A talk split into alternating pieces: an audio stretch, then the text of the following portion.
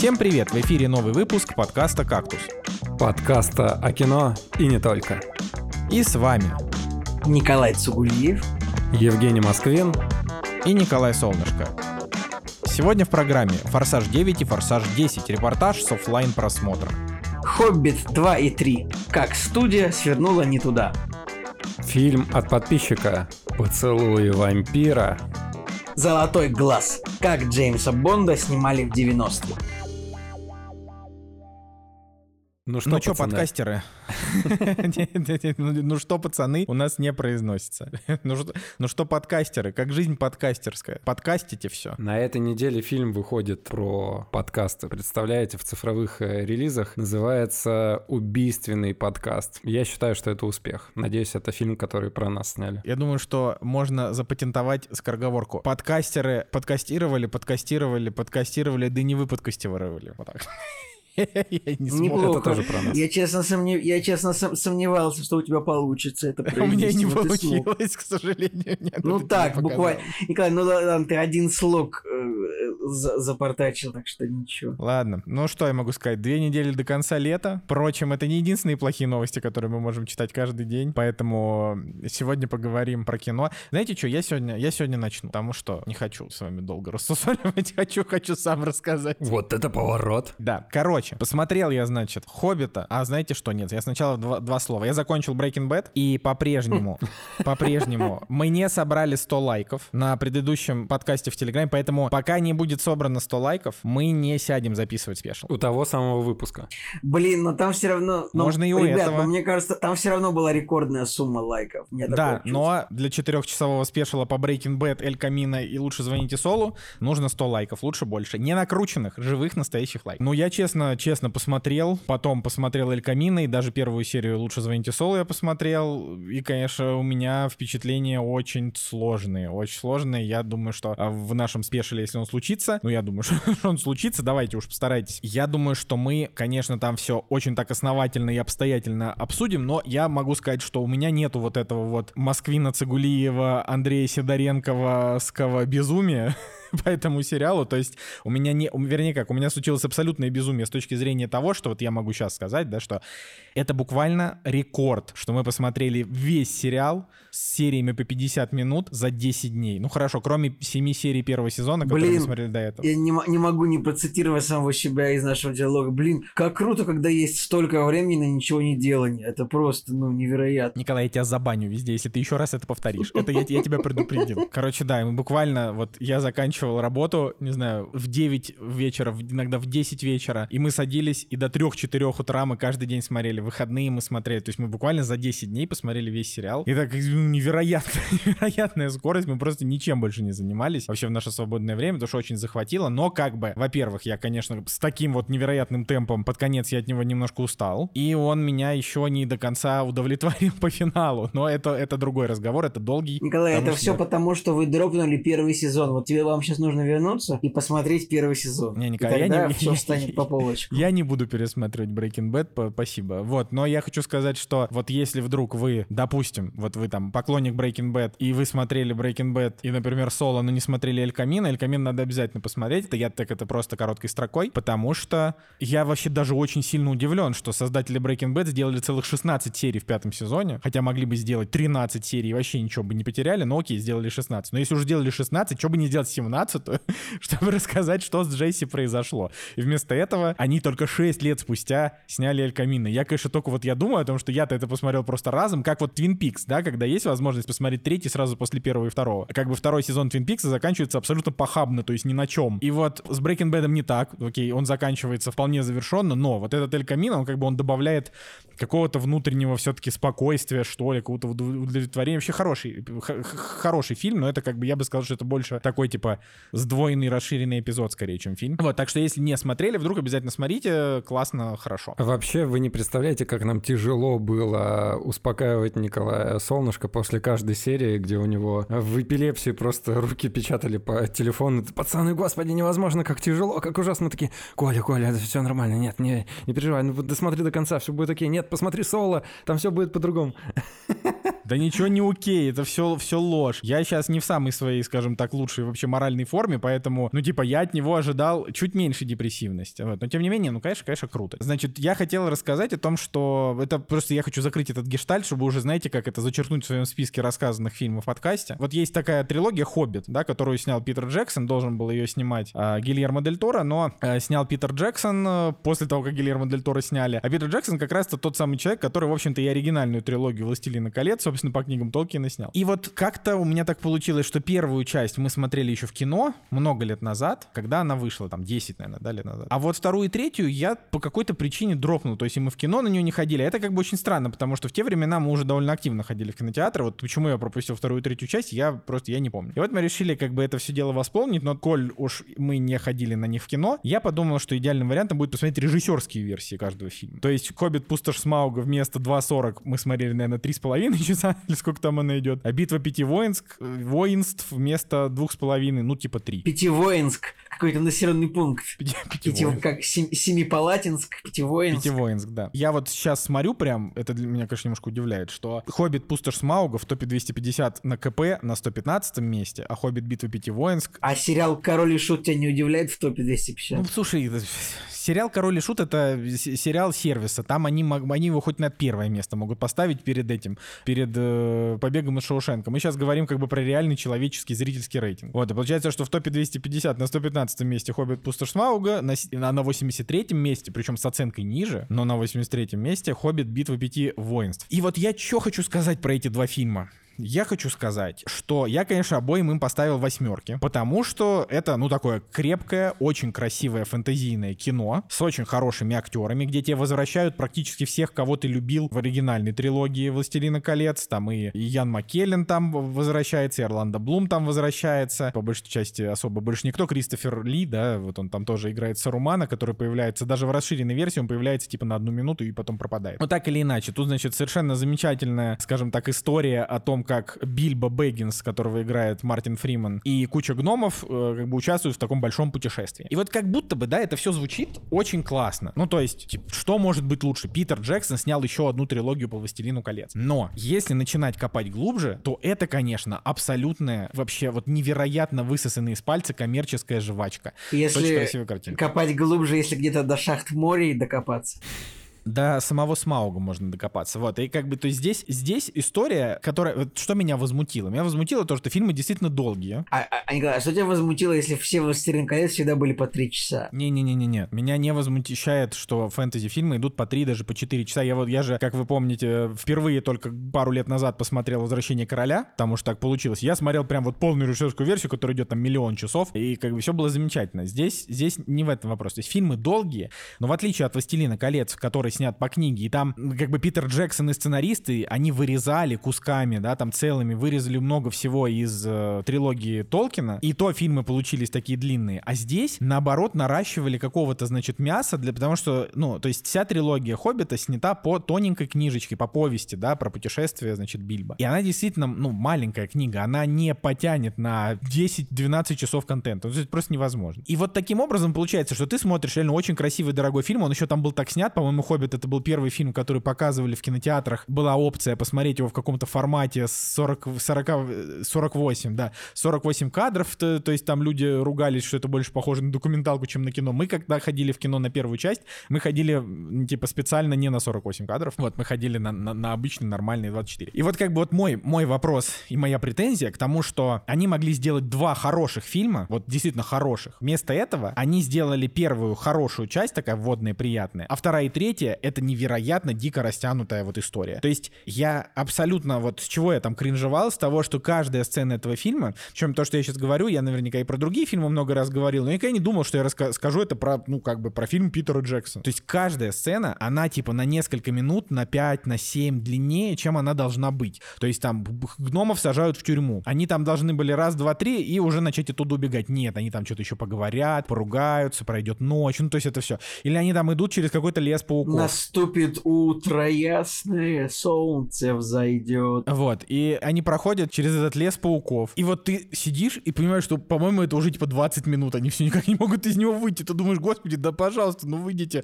из чертового леса пауков. Ну, в общем, это, это просто невозможно. То есть там, допустим, я, я сейчас говорю, ну, это я сейчас говорю со спойлерами, ну, come on, да, все, кому надо, уже посмотрели, и это не... Стоп! Это не Нет, сюжетное нельзя кино. спо- Не сюжетное Нельзя кино. злых спойлеров. Нет, я не смотрел, я еще Ты не посмотрю. Смотрел «Хоббита»? Да господи, Николай.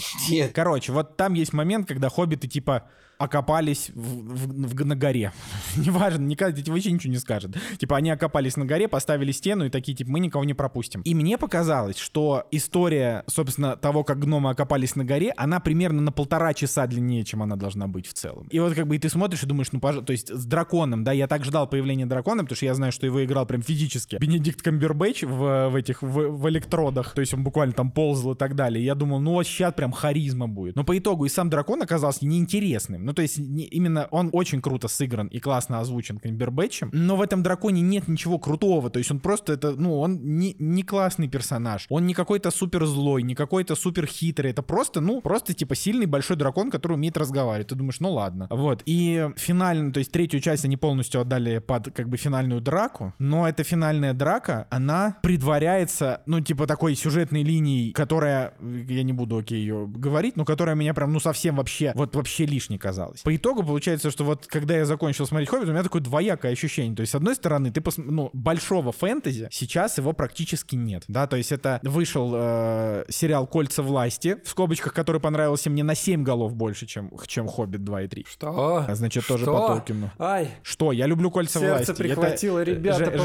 помогите, помогите. Жек, это ты просто, это, это ты просто расист, поэтому у тебя это я кольца власти вообще обожаю. ужас. А ты, эти- а ты пересмотри, в «Кольцах власти» там есть сюжет, он динамичный, да, там есть какие-то, может быть, затупы там и так далее, но в целом там очень много интересных локаций, разных локаций, он супер дорогой, там очень крутые декорации. В «Хоббите» зеленка, ну, очень качественная, и все. Ну, то есть, как бы, то есть, вот если ты действительно будешь пересматривать, ты поймешь, да, дорогого фэнтези сейчас очень мало, и за последние годы, получается, были, были только Dungeons and Dragons «Честь среди воров» и «Кольца власти», получается, сериал. Остальные фэнтези, если и выходили, то, видимо, какими-то сериалами на каналах каких-то американских кабельных, которые я просто не смотрю. Да, то есть ничего такого большого, как бы супер такого шумного не было. Поправьте в комментариях, если я не прав. Не, ну чё, Ведьмак, Дом Дракона. Хорошо, вот я, я хорошо. По большому счету. Хорошо, согласен. Больше ничего нет, правда. Ну, типа, да, хоро- фэнтези дорогого, ну да, там их на, на пальцах, если не одной, то, может, полутора рук можно У перечислить. меня Хорошо, появилась согласен. идея насчет режиссерской версии Питера Джексона. Это получается, что для режиссерской версии Хоббита нужно было не наоборот увеличивать хронометраж, а наоборот нужно было сокращать. Прикольно, мне кажется, такого никогда не было. Да, скажи это Питеру Джексону, он тебе в лицо рассмеется и еще 40 минут херанет сверху.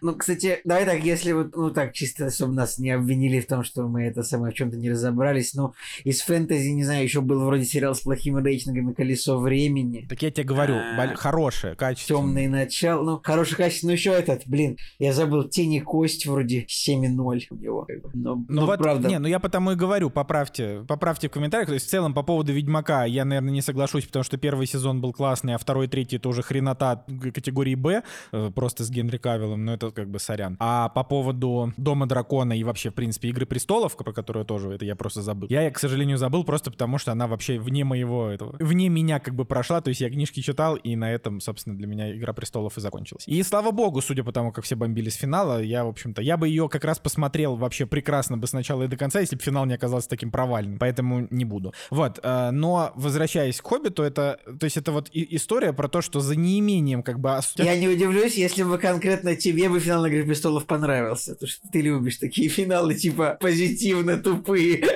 Извини, все, продолжай. Я люблю просто позитивные финалы, но я не люблю, когда тупые финалы, блин. Это, Николай, ты со мной 8 лет подкаст записываешь, ну, come on. Это, как это, если тебе мой вкус кажется настолько примитивным, что ты вообще со мной Ну, разговариваешь? Там не тупой финал. Там а, тупое... Все, что предваряло этот финал, там все было тупое. Ну вот, собственно, я говорю, мне вот уже вот этого всего хватило, того невероятного бомбежа. То есть если там к Breaking Bad можно докопаться только за несправедливость по отношению к огромному количеству героев, и ты как бы просто сидишь, ну, расстроенный, типа, блин, come on. Но в целом сценарий сценарно, э, типа Винс Гиллиган, это вот про то, что он 25 серий назад какое-то чеховское ружье повесил, и вот оно сработало три сезона спустя. Ну, это, как бы это прикольно, это все, это все классно. Вот «Игра престолов», судя по тому, как все бомбились, ну нафига тратить время? Да и опять же, я просто вот, я личный хейтер этих двух замечательных людей, Дэвида Бенниоффа и Д.Б. Вайса, то есть это просто для меня это сериал с ними выходит, я его не смотрю. Я не знаю, почему как бы Голливуд им вообще какие-то деньги дает. Ну, короче, за, за неимением, хорошо, большого потока фэнтези-проектов, «Хоббит» на, на этом фоне смотрится действительно как такой крупный блокбастер. Но если его сравнивать с тем же «Властелином колец», «Властелин колец» он событийный, очень много харизматичных персонажей там и так далее. А здесь, ну вот, например, если у меня была основная моя претензия к Гэндальфу, но это как бы, это такая больше экзистенциальная претензия, потому что все фанаты Толкина меня в задницу посылают с моей претензией,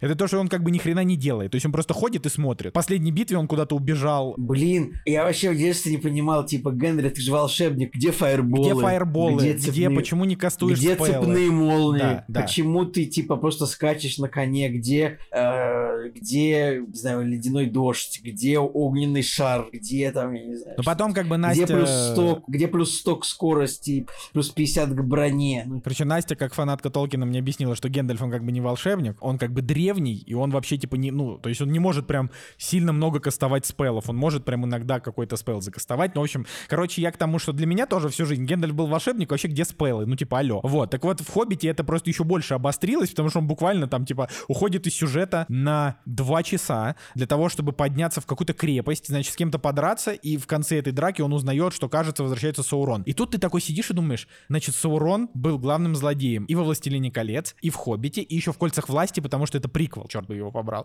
То есть это просто, ну типа, отпустите Саурона, дайте другого злодея, да кому, ну алло. Ну то есть это просто, это просто смех вообще. Но, опять же, за неимением реально крутой блокбастер, просто я как бы, это, это, это скорее, ну то есть постфактум, чего бы не поворчать на тему того, что мало в этом фильме контента, много просто, типа, много хронометража, но контента немного. Вот, но при этом, конечно, они постарались. Но я все, больше у меня никаких дел. Жека, как у тебя дела? Ну, у меня тоже в делах э, разговор про кино. На самом деле история такая, что нам заказали к просмотру фильм с Николасом Кейджем, про него сегодня, конечно же, дальше поговорим. И я подумал, а почему бы не устроить себе неделю с Николасом Кейджем? И думаю, помимо того фильма с Boosty, посмотрю еще что-нибудь. И так как недавно выходила «Схватка с дьяволом», я такой, так, попробуй посмотреть этот фильм. Я зашел на Кинопоиск, посмотрел, у него оценка 5,9, и... А, ну, ладно, в принципе, вот э, жена у меня уехала в отпуск, я такой, я готов один посмотреть что-то откровенно плохое. Полез э, искать этот фильм, он есть. Как я, когда Настя занималась своими делами, посмотрел фильм «Экспресс». Ну, как бы...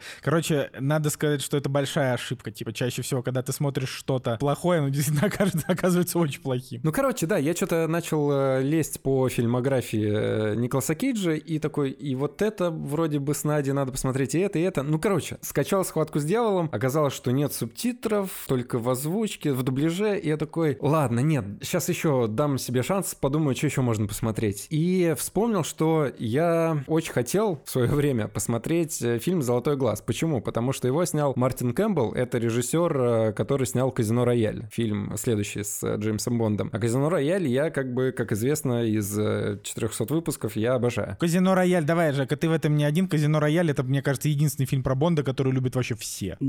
по-моему, скучище просто по сравнению с Бондом и с Пирсом Броснаном. Типа, просто сидят за столом. Кроме Николая Ве- Весь фильм сидят за столом, играют в казино, потом Дэниел Крейг получает по яйцам на стуле, а потом женщина тонет, и, и все. Ну, так про любой фильм можно сказать. Пирс Броснан вот ехал на невидимой машине по льду, вот это кино. Так это другая И часть. сейчас Жека расскажет, и я, я, я, просто, ну, типа, я хронологически, что было вот «Ой, ну не сейчас, и потом за ней Казино Рояль, и типа вот между этими фильмами как будто бы 15 лет разницы, просто потому что как за 15 лет вот, типа, был веселый фильм, а «Ой, ну не сейчас», разухабистый, и, типа, за 15 лет все настолько оскушнели, что сняли Казино Рояль. Типа, э, давай, Жек, рассказывай про «Золотой глаз». Ты сегодня решил всем нашим, как это, вкусом гадить, да, или что, я не понимаю. Это мы просто заставили Николая в жару записываться.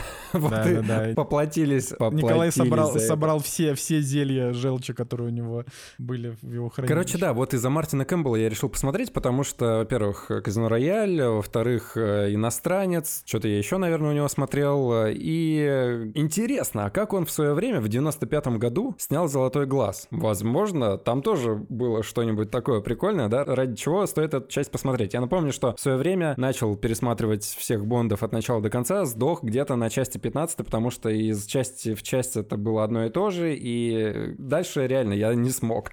Остановился, до Пирса Броснана я не дошел. Плюс еще к тому, что «Золотой глаз» действие происходит частично в России, Санкт-Петербург, заброшенная база где-то на севере, так или иначе, в общем, коммунисты, все дела. Вот, и первый фильм с э, Пирсом Броснаном, и еще Джуди Денч в первый раз появляется в этой части в качестве М. Да, это, кстати, это, кстати, интересно, что как бы создатели Джеймса Бонда, они сами до конца не решили, где у них там какие таймлайны и что куда, поэтому они Бондов меняют, окружение его не меняют, ну, в общем, это все, конечно... Джуди Денч, она от и до, значит, отработала с Пирсом Броснаном и с Дэниелом Крейгом, это прикольно. Ну и, в общем, я начинаю смотреть «Золотой глаз», и с первой минуты я просто начинаю ловить ребята фейспалмы. Я такого бреда вообще не видел. Ну, то есть в моем воображении и понимании Мартин Кэмпбелл всегда был режиссером, который градус э, идиотизма, он до него никогда не скатывался. И во всех фильмах все было достаточно реалистично. Ну, мы не берем «Зеленый фонарь», там, да, всем известный и так далее. Ну, то есть из того, что я смотрел, все было достаточно реалистично, плотно, жестко и вот в таком стиле, в котором я люблю. А здесь 95-й год, но ощущение, что этот фильм, он опоздал где-то лет на 20. Он в 95-м году смотрится как Джеймс Бонд из 70-х или даже из 60-х. Ну, то есть это просто реально кино, которое сделано по старым лекалам. Да, в нем есть э, взрывы и какие-то спецэффекты, которые, наверное, в 60-х уже так не могли сделать. Хотя это я преувеличиваю. Условно говоря, показывают нам спутник в космосе, и по графике, по всему, это выглядит просто реально как старые экскременты мамонта, которые откопали и решили на экране показать. Ну, то есть очень все плохо и в графике, и в постановке, и в стиле постановки, и в стиле игры, в общем, во всем. Никакого прорывного вау-эффекта, как с Казино Рояль, не было вот такого чего-то нового, да, необычного. Ну ладно, думаю, окей, интересно.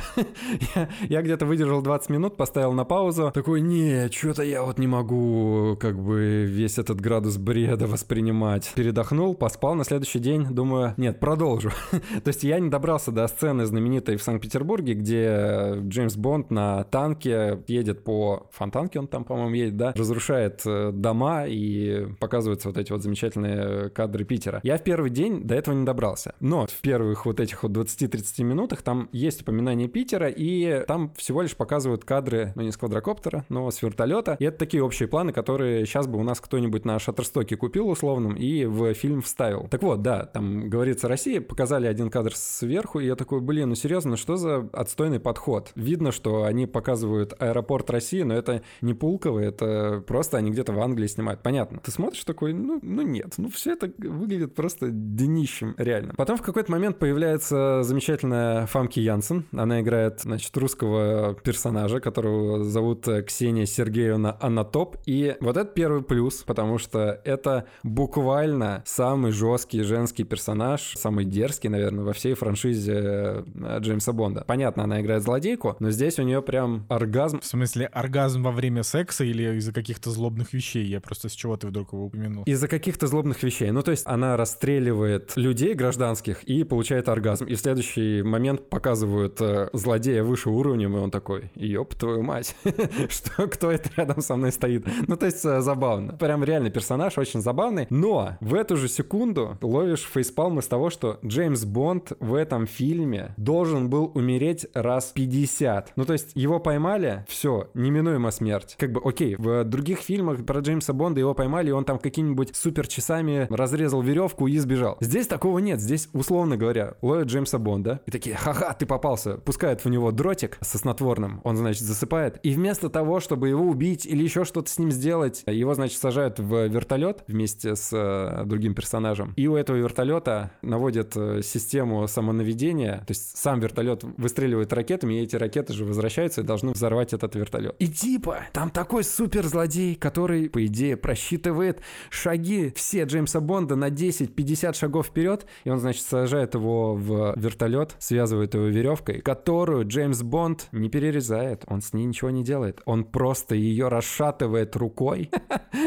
и освобождает себя. Ну, блин, ну это настолько халтура. Я в предыдущих частях такого не видел. Слушай, все части, все части с Пирсом Броснаном это кринжатура очень среднекачественная. Блин, вот поэтому вот я в детстве их смотрел, и мне казалось, что так и должно быть. Типа, Да, что я Джеймс Бонд согласен, я согласен. это какой-то такой кринжовый, разухабистый, веселый черт, который вот реально руками веревки разэтывает, и злодеи какие-то супер сюрреалистичные всегда. Тоже, поэтому, когда вышли типа более серьезные фильмы с Дэниелом Крейгом, я это не сразу тоже понял, принял, честно говоря. Это да, это вы все верно говорите, но, опять же, вот просто один пример с этой веревкой. Там, я не знаю, они бы его приклеили, блин, на момент, и он бы с точно с такой же возможностью как бы оторвался от этого кресла. Ну ладно, хрен с ней с веревкой, он сидит в этом, значит, вертолете, и как он выбирается?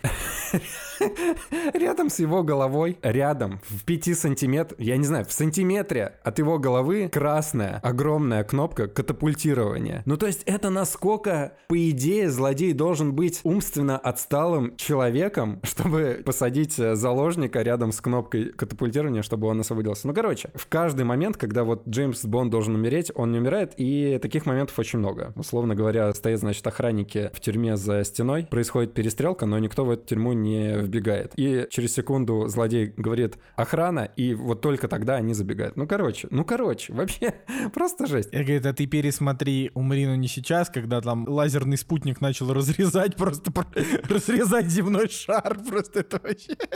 И Видишь, Бонд такой, типа... такой момент, что можно сделать скидку на время старым частям, ну вот реально, которые там в 60-х сняты. Зарождение этого жанра. Хорошо, для людей, может быть, это было прям супер круто. Но в 95-м, мне кажется, ну уже, наверное, должно было быть понимание, как э, должно сниматься такое качественное кино. Нет, реально, на 20 лет оно опоздало и не прошло проверку времени. Я на всякий случай напомню, что в 96-м году была первая миссия невыполнима, в которой все было отлично. Вот, Она была да. вообще супер. Это еще к тому, что ты говорил про миссию невыполнима, и мне даже где-то подспутно внутри хотелось э, проверить, вот как воспринимался Джеймс Бонд в 95-м, когда через год вышла миссия невыполнима с Этаном Хантом. Ну и вот, и, короче, оказывается, что все плохо в этом фильме. Есть э, пару плюсов. Ксения Анатоп с ее оргазмами и дикой яростью, где она нападает на Бонда, и в какой-то момент он реально буквально жопой сажает ее на раскаленные камни в бане, и у нее жопа подгорает от Джеймса Бонда. Это, это, это смешно. Появляется актер, который играл э, Хагрида. Робби Колтрейн. Робби Колтрейн. Да, на него тоже, в принципе, ну вот так вот из будущего,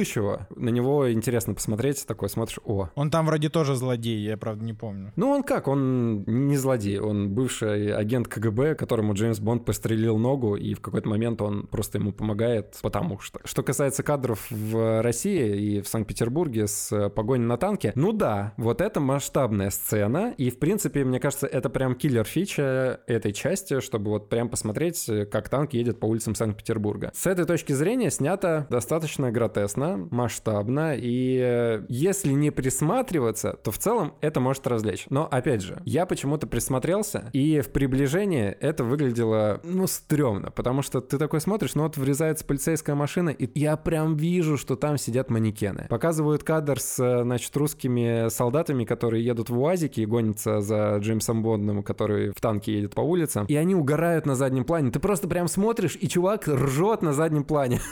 И они включают этот кадр в э, сцену. С другой стороны, да, есть какие-то смешные моменты, где на танк скульптура падает, он как бы со скульптурой едет у Эрмитажа там по миллионной улице, по-моему. В общем, вот такая вот э, история. Ну и, конечно же, чудесный, замечательный злодей, которого играет Шон Бин, который в который раз умирает этот добряк.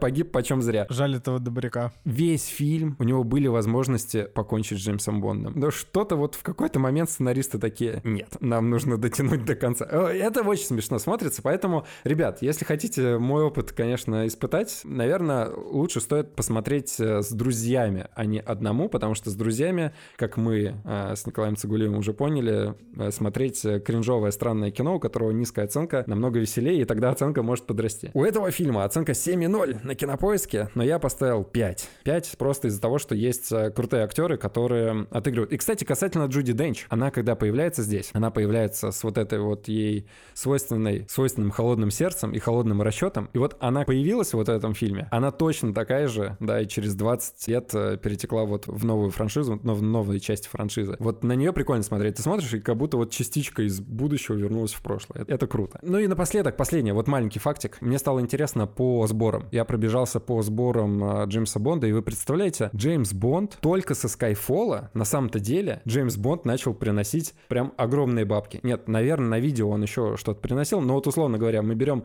«Золотой глаз», у него бюджет 80 миллионов, сборы в США 106. Ну, как бы, ну так себе. Не, ну там, короче, блин, все Бонды с э, Броснаном, они там, да, собирали там по, по 350-400 миллионов в целом. А с Крейгом, да, со Скайфола особенно. Со Скайфола миллиард. Ну, то есть, и ты такой, вау, вот там какой-то скачок произошел. Жек, ну для объективности, если посмотришь, то все фильмы с Крейгом, если вот чисто по цифрам смотреть, они собрали в два раза больше, но они стоят все в два раза больше. Ну, то есть... Ну да, но все равно кажется, да, что он когда с Крейгом вот начал деньги приносить, а Пирс Броснан ты такой, ну, что-то как-то, да, у них и по сборам, по деньгам не очень было, и, и по оценочкам, да. Забавно. Пока что все-таки Казино Рояль остается непревзойденной для меня частью. Ну, на этом все. Давайте, да, спросим, как у Николая Цигулиева дела. Да, Николай, давай. Блин, а у меня особо, особо, я, кстати, не буду время отнимать, расскажу вам такую историю. Гулял, гулял в парке, и э, гуляли в парке, вижу, видим, мужичок идет с довольно интересной такой собакой, она так выглядит прикольно, неизвестная. Я говорю, слушай, а как называется ваша собака? А и мужик говорит, собака называется Ксоло Ицкуинтли. Я такой думаю, лучше звоните Ксоло Ицксоло Ицкуинтли. Все, конец истории. Блин, это, а это очень короткая что история. это за имя. Что? Он не пояснил, откуда это Нет, имя? это название, по... А, это название, породы, породы собаки. Ты можешь... Нет, ну, как называется ваша собака порода, потому что это мексиканская собака, как ни странно. Можете погуглить. Ксоло и Цквинтри. Довольно... Ну, это прям, это прям одно слово. Можете Я подумал, что он назвал свою собаку, так думаю. Ничего себе, это Омега 360, как детей называют. Блин, я посмотрел Иногда. на эту собаку, выглядит она очень классно. Прям классная собака. Ну, интересное животное. Она такая, как сфинкс, только собака. Вот такая история, ребят. И что, это вся история, еще что-нибудь расскажи. Слушай, ну у нас будет история, как мы собрались, поэтому основные как дела, они еще дальше будут. Давай тогда, Николай, с тебя начнем по премьерам недельки. «Кактус» — подкаст о кино и не только.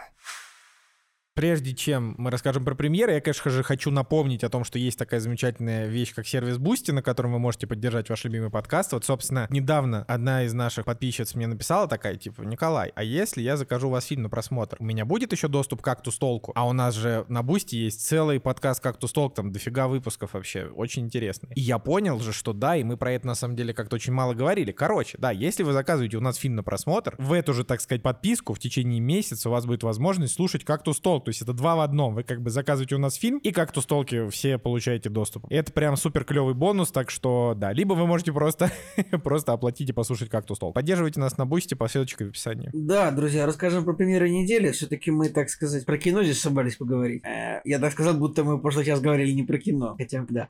Э, Примерно день 17 августа или 16. Ну, в общем, но в российском прокате как бы беда. Ничего не происходит. Самая большая премьера это мультфильм Леди Баг и Суперкот. Ну, это что-то такое, что-то для детей. То есть, вот это прям... Подожди, ну ты так говоришь, он что-то для детей. Это как бы культовейший мультфильм французский, который Да, это смотрят, хорошо, да. это культовейший мультфильм для детей. То есть я не знаю, чтобы, блин, взрослые ходили его смотреть. То есть я вот просто не представляю. Ну, я же... Хотя у него, конечно, большой рейтинг и на кинопоиске, но... Или его можно смотреть и более взрослым, Николай. Нет, возраст 6 Я понятия не имею. детский. Я включал, я включил одну серию э, оригинального сериала Леди Баг и Суперкот, и тогда мне показалось, что он детский. Ну, то есть я-то просто люблю мультики, и вот этот мне... Ну как, короче, блин, ну Николай, ты так говоришь, как бы ты понимаешь, что есть вот буквально толпа взрослых, не, не просто толпа, типа сотни тысяч, 30 плюс фанатов My Little Pony. Я думаю, что Леди Баг и Суперкот, он не такой детский, как My Little Pony. Он такой все-таки более интересный. Ну, про- блин, Но в целом, ну, да, короче, э, по моему, по моему опыту, вот э,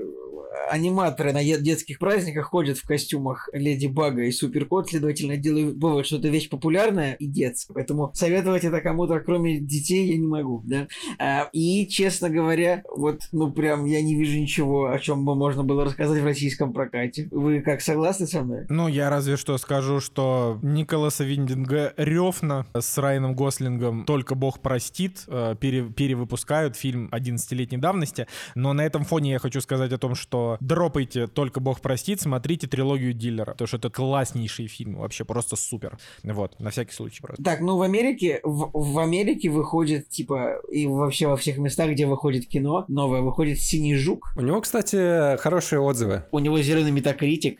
Типа, я все равно не верю, что это может быть, что это может как-то выстрелить в прокате. Смотри, Николай, а ты смотрел этого с Дуэйном Джонсоном? Бл- Черного Адама? Черного Э, Адама, Нет, да. я смотрел первого Шазама. Черного Адама я планирую посмотреть, но не посмотрел. Просто вот Черный Адам это, ну, типа, не очень хорошее кино. Кандидат на то, чтобы вместе посмотреть. Да, это такой кандидат на то, чтобы его вместе посмотрели, да. А вот, а вот с точки зрения Жука, ну, типа, по трейлеру, это прям хренотища прям. Вот смотришь, ну, то есть я как бы, я же хожу в кино здесь, и, а, и там постоянно показывают трейлер Жука, и ты думаешь, господи, ну какая же хрень, ну, типа, я вообще, типа, не... есть у я- него зеленый метакритик, Да, уже да, да, да, 62, да. 30 рецензий. Просто прикол в том, что когда я первый раз увидел этот трейлер, я повернулся к Насте и говорю, я говорю, это будет самый оглушительный провал типа DC. То есть типа Флэш не провалится так, как провалится Жук, потому что я говорю, вы просто посмотрите трейлер, но это же просто какая-то херотень. Ну вот, а по итогу зеленый метакритик, так что придется смотреть, но, наверное, в кино я на него тоже не пойду. Но да, есть, есть какой-то определенный к нему интерес. Но черепашки ниндзя продолжают, про- продолжают, так сказать, прокат. Я, кстати, блин, нифига не успел их тоже вообще посмотреть,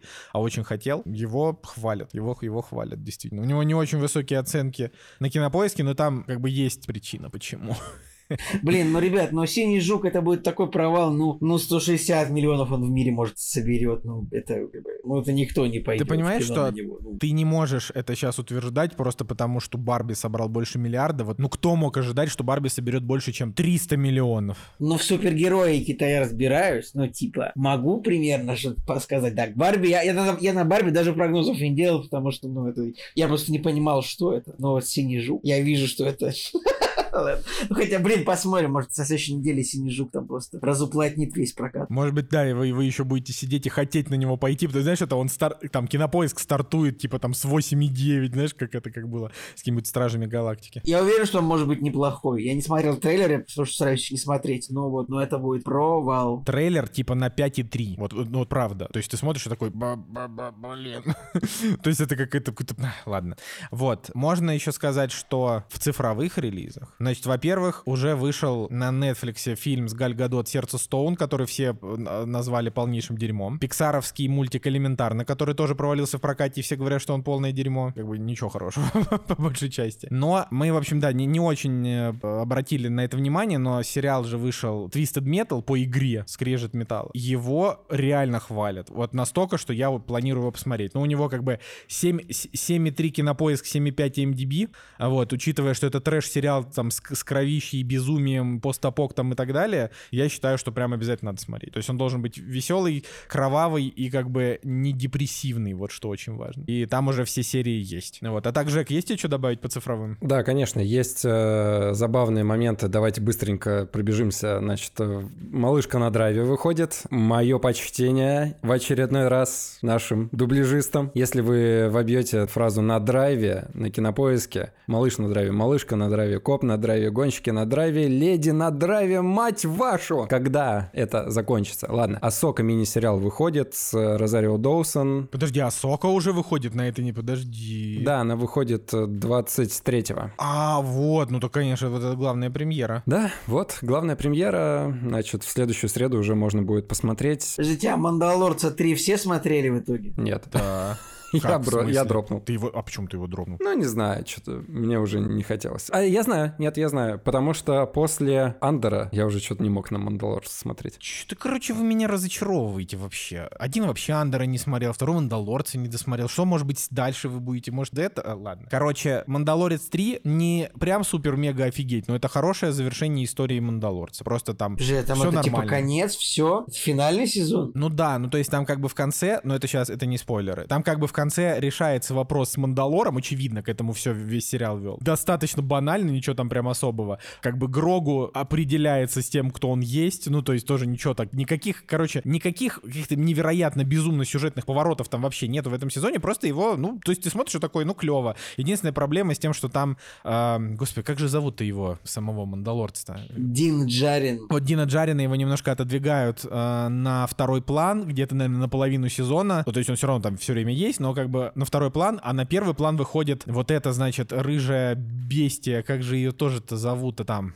Вот это я забыл. Ну, короче, тоже Мандалорка, но при этом та, которая снимает, снимала шлем, вот, которая была во втором сезоне. Если снял шлем, то уже и не Мандалорка. Да, но там, понимаешь, там все в, в этом, в этом сезоне обыгрывается эта ситуация, там они, значит, как-то пытаются между собой.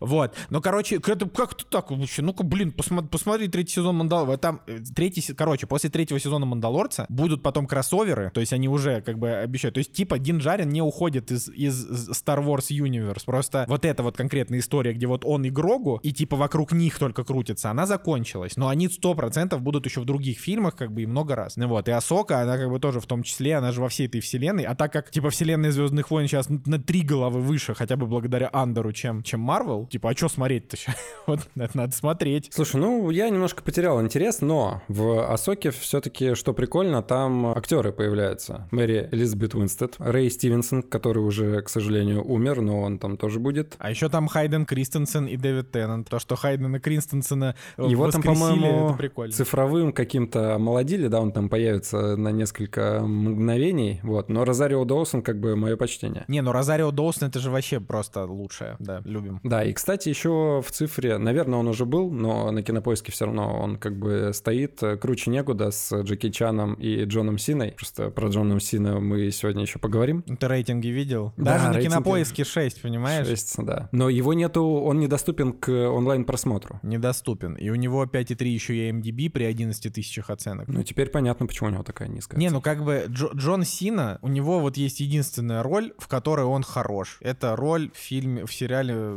«Миротворец». Все, больше он нигде не хорош. Миротворец. Ну, наверное, он хорош еще в... э, Как это называется, где они им- имитируют рестлинг, да? В рестлинге он хорош. Не знаю. Ну, то есть вроде нормальный мужик, но ну, что-то в плох- плохом каком-то. Но мы сегодня снимается. поговорим про него, да. Ну, в общем, все, да, цифровые релизы закончились. Ну, тогда что? На Метакритике тоже ничего интересного нового не появилось. Идем тогда дальше. «Кактус» — подкаст о кино и не только. Да, в общем-то, помните, вот мы пару выпусков назад Джека говорил, типа, приходи ко мне смотреть «Форсаж». Наверное, все, когда слышали, думали, да нифига они не соберутся, не смогут они, это вот только на словах они такие собираемся смотреть «Форсаж». А нет, мы вот собрались, правда, посмотрели «Форсаж». Аж два фильма. Но тут я сразу пред- предложил, что я как бы не смотрел 9-10, а Жека, видимо, еще и 8 не смотрел. Но, в общем, решили мы посмотреть де- 9-10, но а, так, освежили, конечно, мы по, сюжету обе э, все части. Ну, конечно, это абсолютно жесткое видео какое-нибудь вот смотреть а, на ютубе, типа, все, вс- сюжет всех частей Форсажа, там, до 9 до 8 это просто, ну, такое насилие над собственным мозгом, потому что, во-первых, ты еще узнаешь, что, оказывается, кроме а, 8 фильмов, кроме 10 фильмов в официальную хронологию входят 4 короткометражки, кажется, есть Две. там, или 3 их сколько, ну, 2. И они сняты самим Вином Дизелем. Я, я вообще был в шоке, я не знал, что они есть. Еще, еще видеоигра есть, которая тоже как будто входит в, официальную, в офиальный таймлайн Форсаж Юниверс. Над видеоигрой там все в основном смеются, ну, типа такая, да. Она плохая, да? Да, да, плохая. И там есть еще шестисезонный мультфильм про двоюродного племянника. Короче, да, про двоюродного племянника, по-моему, Доминика Торетто. Шесть сезонов, ребята. Но это как бы официально, то есть э, Дизель продюсер, там все продюсеры основные, они продюсировали этот мультфильм, и я даже посмотрел трейлер, и там видно, что вот эти вот классические фирменные переключения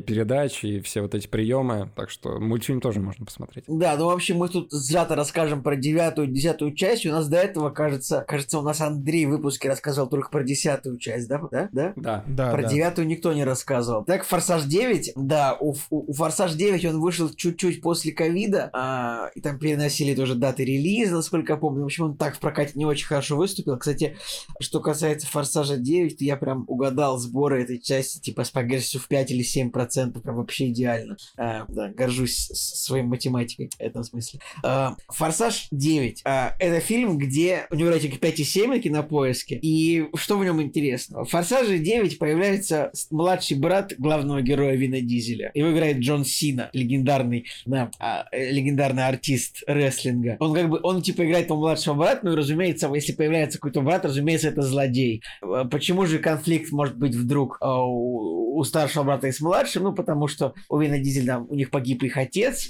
вот еще до событий всего Форсажа. А, и, значит, Вин Дизель в итоге посчитал, что вот это, что это младший брат виновен в его смерти, ну, потому что смотрите фильм, если интересно. Подождите минуточку, так семья же самое главное. А как, что брата нельзя простить, что ли? Ну, это же ну, семья. Ну, блин, ну, брат должен сначала как-то искупить вину для начала. Это же, это же, это же Достоевское преступление и наказание. Ты же... В общем, и Джон Сина, он как бы играет тупо злодея, который вот опять очередной тупо злодей, который хочет раздобыть очередное мощнейшее устройство для того, чтобы можно было хакнуть весь мир, типа взломать все.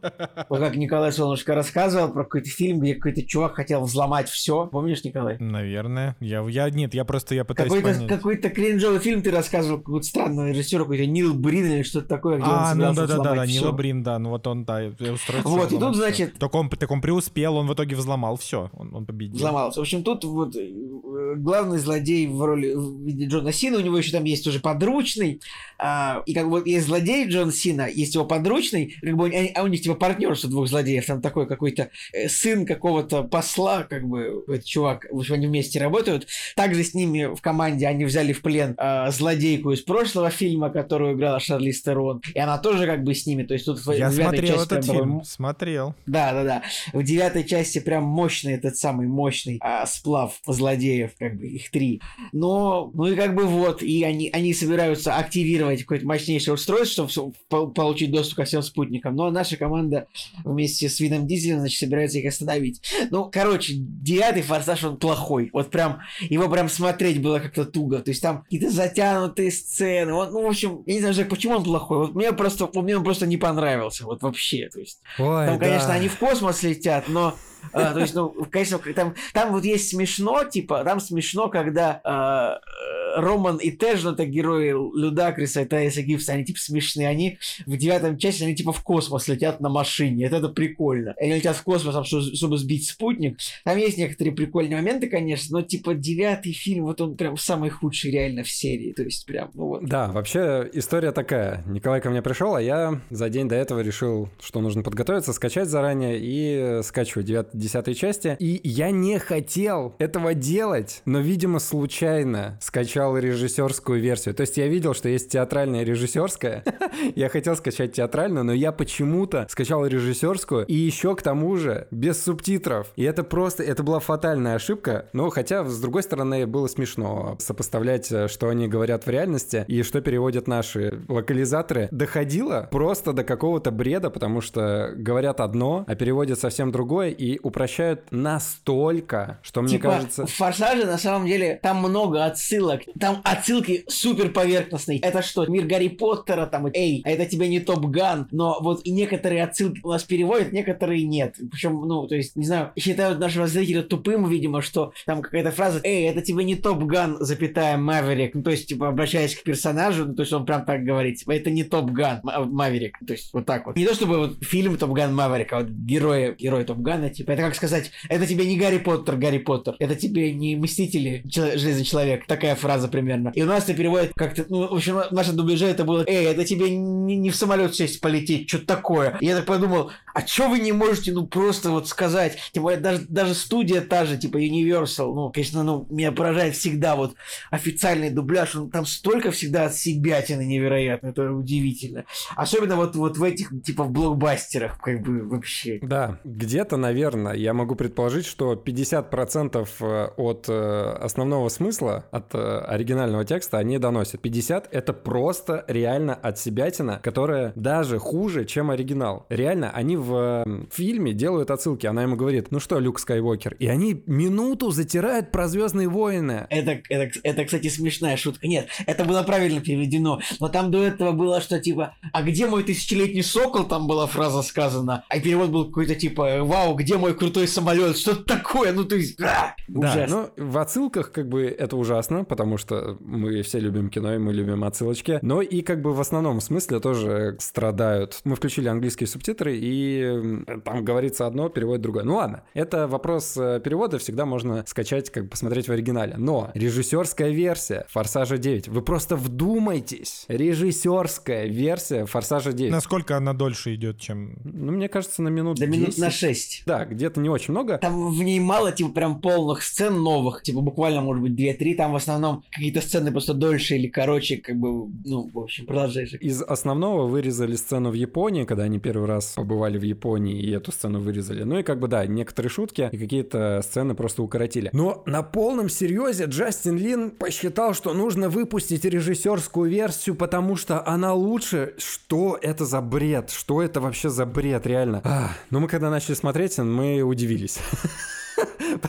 Потому что сразу же поняли, что есть какие-то вырезанные сцены и начали сопоставлять. Там, на самом деле, там есть, типа, забавный момент, то, что там вырез... В общем, там вот есть, был герой Пола Уокера, который погиб в седьмой части. У него, типа, есть жена, которая одновременно является... Джордана Брюстер, актриса. Она одновре- одновременно является сестрой героя Вина Дизеля, Доминика Торетто. И, типа, она там появляется где-то на десятой минуте, и эта сцена вырезана в итоге. Но потом она появляется, типа, где-то на 45-й, и вот там, типа, герои так все удивляются, хотя мы-то уже видели ее на десятой минуте, мы смотрели, мы смотрели, типа, режиссерскую версию. Ой, вот, ну да, и смешно, да. что они весь фильм, они весь фильм, типа, упо- упоминают Брайана, ну, героя Пола Уокера, типа, Брайан там, типа, сидит с детьми, пока мы тут спасаем мир, это, это странно. Им, им было бы, наверное, правильнее, чтобы этот герой на самом деле погиб, ну, то есть, потому что как- так слабо верится, что м, Брайан там с детьми, типа, сидит, ну, это, конечно... Ну, конечно, да. Типа, жена отправилась э, с бандосами разбираться, а мужа оставила с детьми. Да, это бредово, но есть еще один момент. Действительно смешной, от которого я смеялся и на девятой части, и в десятой части. У персонажа Вина Дизеля, у него есть сын маленький. И девятая часть начинается с того, что они перебрались э, куда-то в деревню вообще в глушь, и они живут вдалеке от всех. И э, только почувствовав небольшую опасность, они тут же э, запирают сына в кладовке где-то в гараже.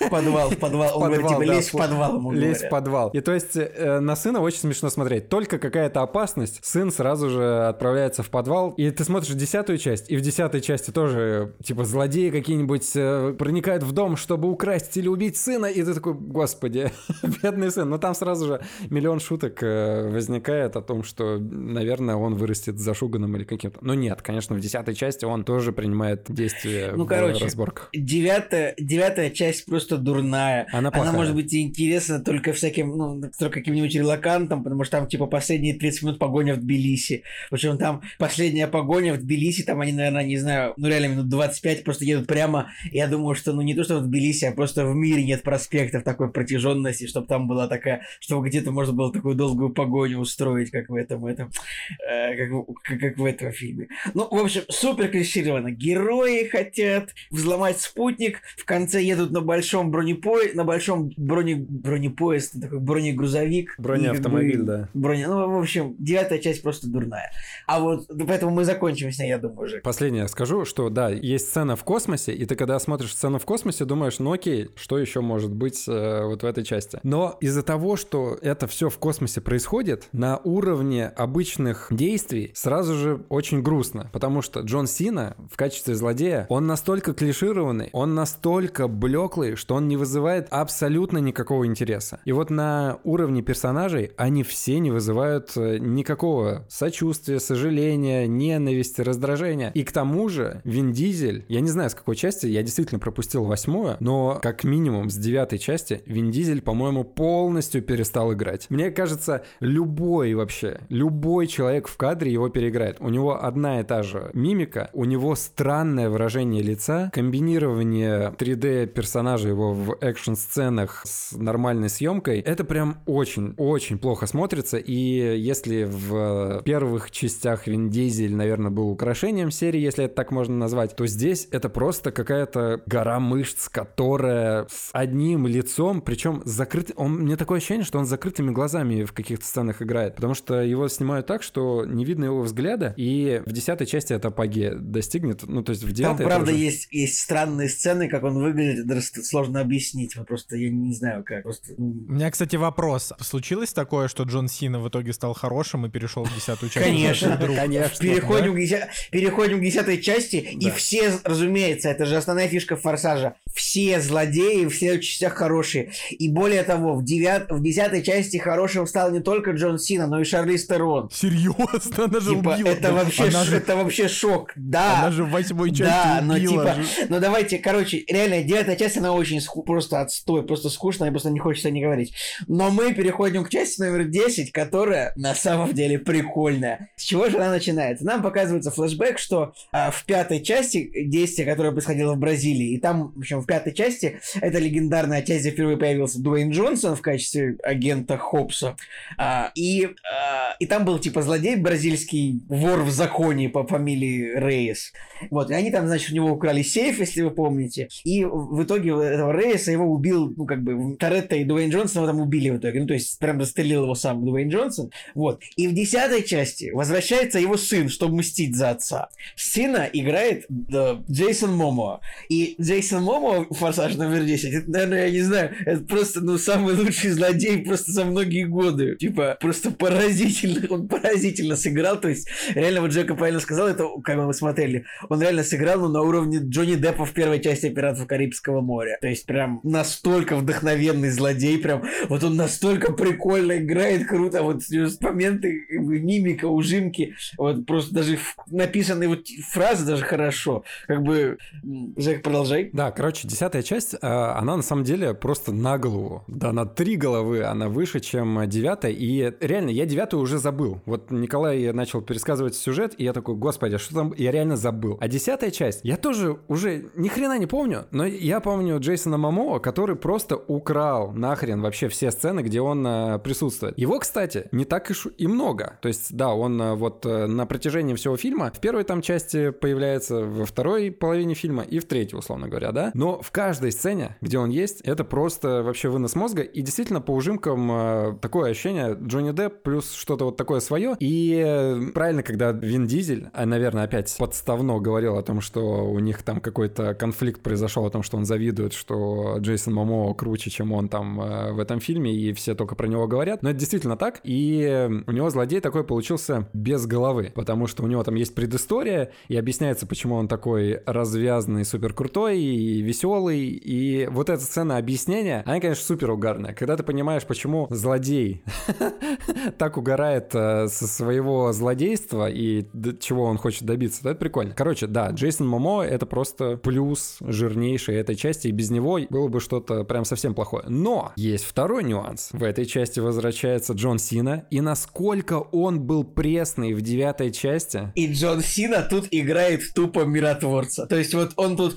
у него здесь роль в фильме, он должен спасти сына, э, значит, сына Вина Дизеля и типа увести его куда-то. И он типа в роли доброго дядюшки, который бьет злодеев. Он тут возвращает, типа, и вот все. Это просто не тот герой, который был в прошлом фильме. Он тут тупо что-то шутит, тоже веселится как-то, дерется со злодеями, как бы, и вот, как будто бы не было прошлой части. Ну, это, конечно, забавно. Это прям супер забавно, и у него слом персонажа, он абсолютно другой вообще. И у него, кстати, куча сломов, например, когда ребенок э, выбегает во двор и подбегает к огромной тачке, там, не знаю, Ford Raptor какой-нибудь, и такой, вау, мы что, на этом поедем? И мой персонаж такой, нет. Нет, у него, у него там был типа, типа Dodge, Dodge Ram огромный, он такой, нет, мы садимся в этот старый ржавый седан. Да, да, да. Ну, короче, это очень смешно. И слом персонажа не только с ним. Здесь и Шарлиз Терон, у нее третья итерация ее образа в этом фильме. То есть она в девятой части выглядела по-другому, в предыдущей части, где она до этого была, она тоже выглядела по-другому. И здесь у нее новый образ с такими подведенными глазами, другой прической. И здесь злодей становится на сторону добряков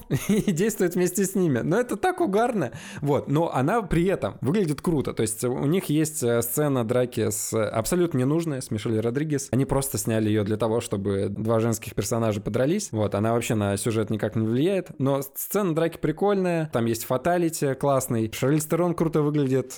Все персонажи, они поменялись, и они выглядят классно. Тут еще забавно, что тут есть два новых героя. Это Бри Ларсон тут играет, как бы, короче, есть агентство, это типа, ну вот это спецслужбистская кон- контора, которая вот всем рулит. Есть, и, значит, там Бри Ларсон, типа, она, она дочка героя Курта Рассела. Ой, как сложно это вообще все, просто невозможно.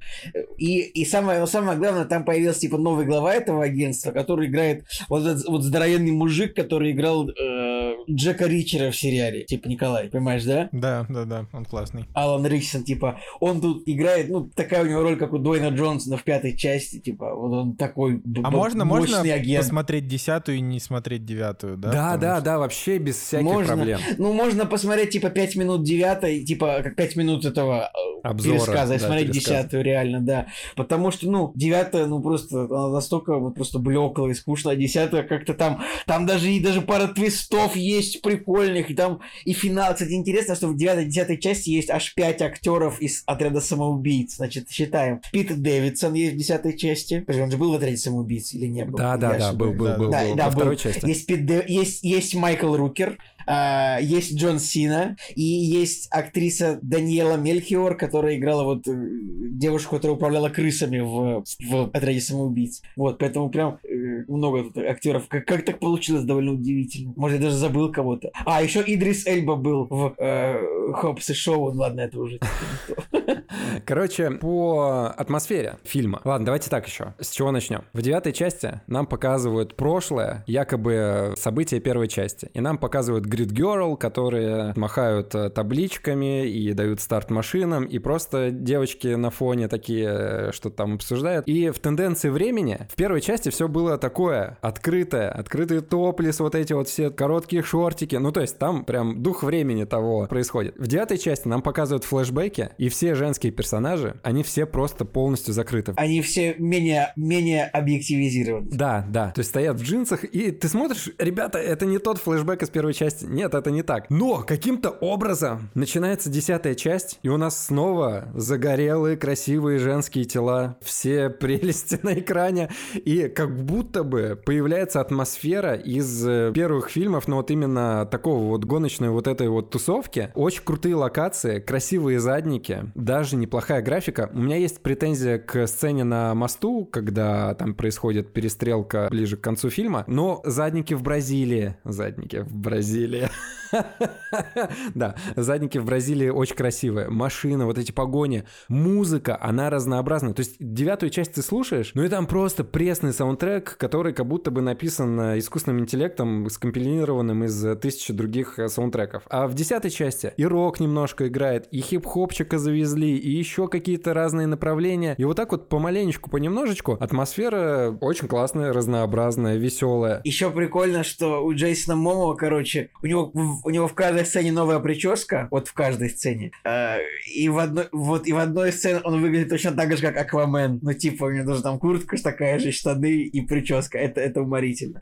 Ну, короче, в общем, реально десятую часть просто хочется даже советовать смотреть. Да, я оставил ее в своем видеоархиве. Ну, то есть девятую часть я, конечно же, нет. Я ей поставил 4 из 10. Мы еще самое смешное, что когда смотрели, такие, так, что будем ставить? Николай такой 5, я такой, нет, 4. Вот, а Форсажу 10 я даже готов поставить 7, потому что он меня развлек, и было интересно смотреть за происходящим. Да, конечно, много бреда. Да, конечно, есть сцены, которые стоило бы вырезать, на мой взгляд, которые абсолютно не нужны. Ну, то есть, насколько не нужна была девятой части режиссерская версия, настолько же она нужна и десятой. К примеру, там, значит, э, второстепенные все вот эти вот персонажи, они приходят в компьютерный клуб к Питу Дэвисону, и им нужно что-то там выяснить, какую-то информацию, и между делом они едят кексы с наркотиками. И в один момент показывают влияние этого кекса. Ну, то есть просто у Хан. у Хана, да, расплывается перед глазами этот кекс. И все, и они на этом закончили. Ну, то есть не обыграли ни шутками. Зачем они это показали? Потом в этой же сцене происходит драка между двумя персонажами, и они чем-то, каким-то песком или мелом друг друга сыпят. И ты смотришь такой, типа, что это? Что это? Зачем вы это показали? И в этот же момент, в самом начале фильма, когда общий сбор, когда появляется мама Доминика Торетто, вы представьте, мама появляется, папа уже убили в первой части, еще с первой части. Мама появляется наконец-таки. И э, они сидят за общим столом, и там очень плохо смонтированы диалоги. Где-то, наверное, склейка кадров за секунду происходит опять склеек, и такой, чё, стой, подождите, почему, почему вы так быстро меняете? Но еще за пять минут до этого нам показывают сына э, Доминика Торетто, и, значит, сам Доминик, он э, через стекло машины обращается к сыну. Такое ощущение, что Вин Дизель, он просто наплевал, он был где-то на Багамских островах, и на телефон просто себя снял, отправил продюсерам, сказал, за фотошопте, вот, вставьте меня в фильм, и нормально сойдет. Так по-ублюдски выглядит его лицо, как будто бы его просто вот э, нарисовал искусственный интеллект, и они как бы вставили... Ну, то есть, как будто другой актер его сыграл, и они просто вставили его лицо. Я не знаю, оно там вообще поплыло куда-то. Как бы вот эти моменты есть, но в целом, в целом, и юмор, и шуточки вот, да, которые прописаны, реплики. Джейсон Мамоу вообще по-итальянски матерится в этом фильме конкретно. То есть он говорит во Фанкула,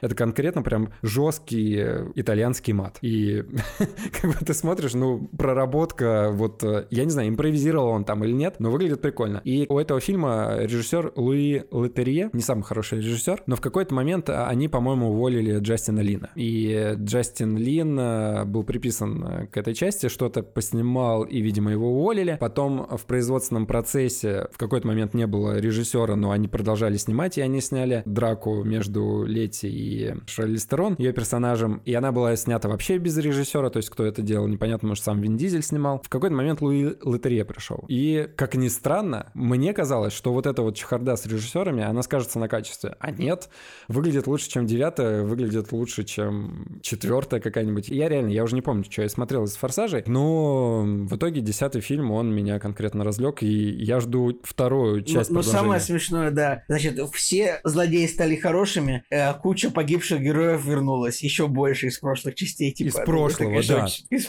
да, это очень смешно уже. Подождите, разве в «Форсаже», ну, в смысле разве, в «Форсаже» просто буквально никто не умирает. Буквально никто не умирает. И это очень странно. Тут э, есть некоторые твисты. Такое ощущение, что в какой-то момент и исчезнувшие персонажи, они тоже появятся и в следующей части, и это не будет сюрпризом. Ну, короче, это смешно, это в какой-то степени угарно, и вот этот накал бреда, он не такой бредовый, как в девятой части, а здесь он такой, как будто бы обдуманно, правильно бредовый. Чуваки прям реально знали, на что давить, чтобы было смешно. Да, собственно, вот, ну, еще раз, ребят, вердикт. Девятая часть очень дурная. Десятую надо смотреть обязательно. Да, это говорят вам люди, которым понравился Флэш, и, видимо, Флэш не понравился никому, а нам понравился, и также с Форсажем 10 типа семерочка, почему бы и нет. Ну чё, поехали дальше? «Кактус» — подкаст о кино и не только. Так, у нас фильм от подписчика с Boosty. Наш постоянный топ-донатер Редви написал. Привет всем, безумно вам благодарен за добавление этого тира на Boosty. О чем речь? О том, что теперь, если вы хотите заказать больше, чем один фильм за месяц, у нас такая возможность там тоже есть, не пропустите. Значит, и по такому поводу... Я бы даже сказал, не, про... не пробустите. Не пробустите, да. В общем, первый фильм. Первый — это культовая базированная кринж-комедия с Николасом Кейджем «Поцелуй вампира» 87 года. С одной стороны, это просто до смешного странное кино, из которого вышло огромное огромное количество мемов с великой актерской игрой Кейджа, но с другой это серьезная и мрачная картина, показывающая, к чему может привести одиночество, переутомление на работе, неудачи в личной жизни. Короче, что я хочу сказать? Я, с вашего позволения, стартану, а то вы, вас, вы сейчас э, разговаривали. Пожалуйста, много, пожалуйста. Да, немножко, немножко расскажу. Короче, вот если вы помните мем, где Николас Кейдж так немножко голову назад запрокидывает, запрокидывает делает из этого безумное лицо, и его как бы так вот перерисовали и воткнули в мемы, вот это из фильма «Поцелуй вампира». Вот я гуглите, типа, Николас Кейдж мем, там будут три мема, типа Николас Кейдж, Джон Траволта, Николас Кейдж, который смотрит на Педро Паскаля с этим лицом, и вот это, но самый популярный, это вот именно это, типа, кринж, кринжовое лицо Николаса Кейджа. Да. Почему-то я даже никогда не задумывался, особенно из какого это фильма, не то чтобы было особо интересно, а потом, когда я посмотрел на рейтинг фильма «Поцелуй вампира», который 6,3 а на Кинопоиске и 6,1 на MDB, я подумал, ну, старина Редви э, опять за старое. Вообще примерно, примерно так. Но на самом деле, на самом деле фильм оказался довольно-таки сильным, я хочу сказать. Единственное, что, конечно, называть этот фильм базированный кринж-комедией я бы, наверное, не стал, потому что меня он вогнал скорее... То есть, вот буквально, я не то чтобы сейчас в каком-то невероятно неистово позитивном душевном состоянии, и вот для меня этот фильм сработал просто, ну, как вообще, как депрессант. То есть я буквально в конце фильма был просто разбит, когда его смотрел. Видимо, ну просто, видимо, у Редви собственное восприятие комедии, потому что я в этом фильме, типа, улыбнулся один раз, когда Николас Кейдж на стол запрыгнул внезапно и крикнул вот ты где. Вот это было забавно. Все остальное, ну, типа, это не комедия. Ну, я бы то так сказал. Я в этом фильме на самом деле смеялся, может быть, раз семь. То есть Женя такой говорит, типа, вот, типа, где там смеяться. То есть я смеялся, но я смеялся. Это был как бы смех не типа как над комедией, а что а, вот эксцентричность персонажа Николаса Кейджа, она действительно комична до середины фильма. Потом тебе уже не смешно. То есть ты, он, он там еще более безумным становится, а тебе не смешно, тебе прям тяжело. То есть ты думаешь, блин, Блин, короче, нужно сказать, вот по настроению и вообще вот по тому, как фильм построен, он очень сильно похож на американского психопата. Типа вот прям супер похож. Хотя он его старше на 10 лет, это довольно забавно. На, на 12. В моем 12 личном лет, рейтинге этот фильм лучше, чем «Американский психопат», потому что мне не очень понравился «Американский психопат», я хочу сказать, потому что я от того же «Американского психопата» я ждал сильно больше, в итоге, когда он закончился, я поставил ему 5, То есть, как бы это при том, что, понятно, Бред Истон Эллис, вот это все классика, тоже Кристиан Бейл,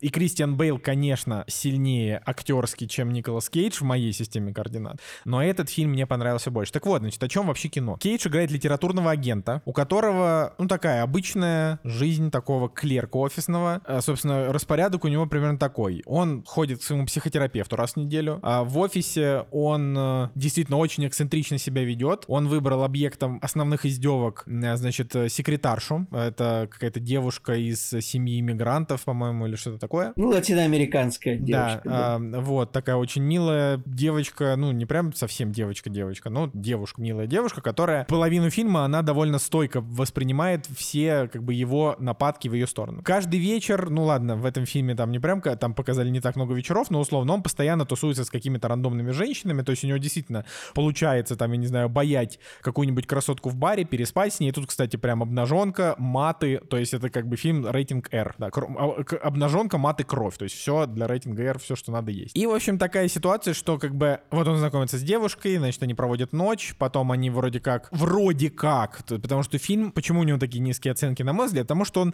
не совсем внятный в каких-то ситуациях, то есть как бы сейчас уже спустя там 30 лет с момента, как он вышел, уже там как бы все разобрано по полочкам, но в целом местами не совсем внятно. Но как бы если смотреть вот уже спустя как бы года, когда уже ты там, не знаю, прочитал какие-нибудь рецензии там и т.д. и т.п., короче, вот он, у него вроде что-то закручивается с какой-то, значит, девушкой, что может перерасти во что-то более серьезное, но вместо этого, опять же, фильм нам это особо не показывает, просто он идет и знакомится с еще одной женщиной, которая прям совсем супер красотка, она такая, а вот красотка 90-х такие, значит, э, химзавивка вот эта вот красивая, значит, там помада, и она прям действительно такая Химзащита. химзащита, да, такая, такая, значит, роскошная. И вот э, они познакомились, ну, буквально вот, познакомились, через минуту у них уже, значит, секс, но как бы он какой-то такой, что она его вдруг кусает и высасывает из него кровь, он с этого, значит, как-то кайфует, и ты такой, значит, сидишь и такой думаешь, то есть, ну, и сейчас он станет вампиром, и, наверное, там что-то, я не знаю. Но он не становится вампиром. На следующее утро он как бы, ну, то есть он опять ходит на работу, ходит к психологу, там, ходит в бары,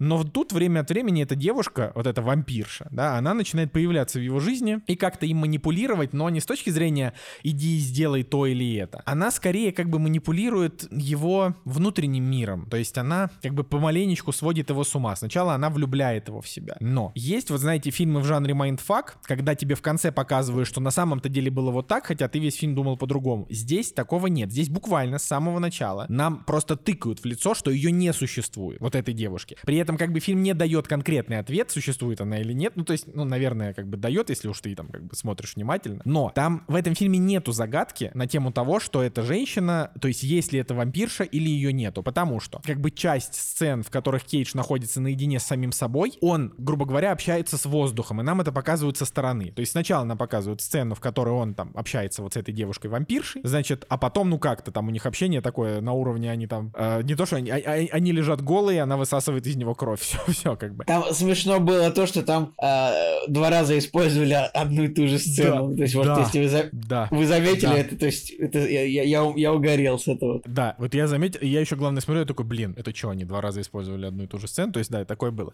Ну вот, и, короче, нам с самого начала буквально, э, то есть не с самого начала, а вот как начинается завязка, нам говорят, что это как будто бы все-таки фильм не про мистику с вампирами, а про то, что у чувака кукуха съезжает потихоньку. И вот как бы весь этот фильм, который идет там 100 минут, он о том, как усугубляется его психологическое состояние, типа, от дня к дню. То есть ему становится все хуже и хуже, и в какой-то момент это все переходит уже какие-то рамки. Как бы он начинает как будто бы верить в то, что он вампир, но при этом, например, в этом фильме нету какого-то углубления в сторону вампиризма. То есть здесь нет никакой вампирской мифологии абсолютно. Здесь просто есть вот как будто бы, то есть этот фильм ты смотришь, как бы зная, что из себя представляют вампиры, что вампиры это как бы те, кто там боятся крестов, святой воды, солнца, а, и не отражаются в зеркале и пьют кровь. И как бы, и вот это все, типа, вот оно, и оно как бы так нативно происходит в его жизни. То есть он такой, типа, выходит на солнце и начинает от него как бы прятаться, хотя оно не сжигает его кожу, но ему просто кажется, что ему зажигают кожу. И вот этот фильм, поначалу он непонятный, но смотрится так довольно легко, ну, так, в принципе, с интересом,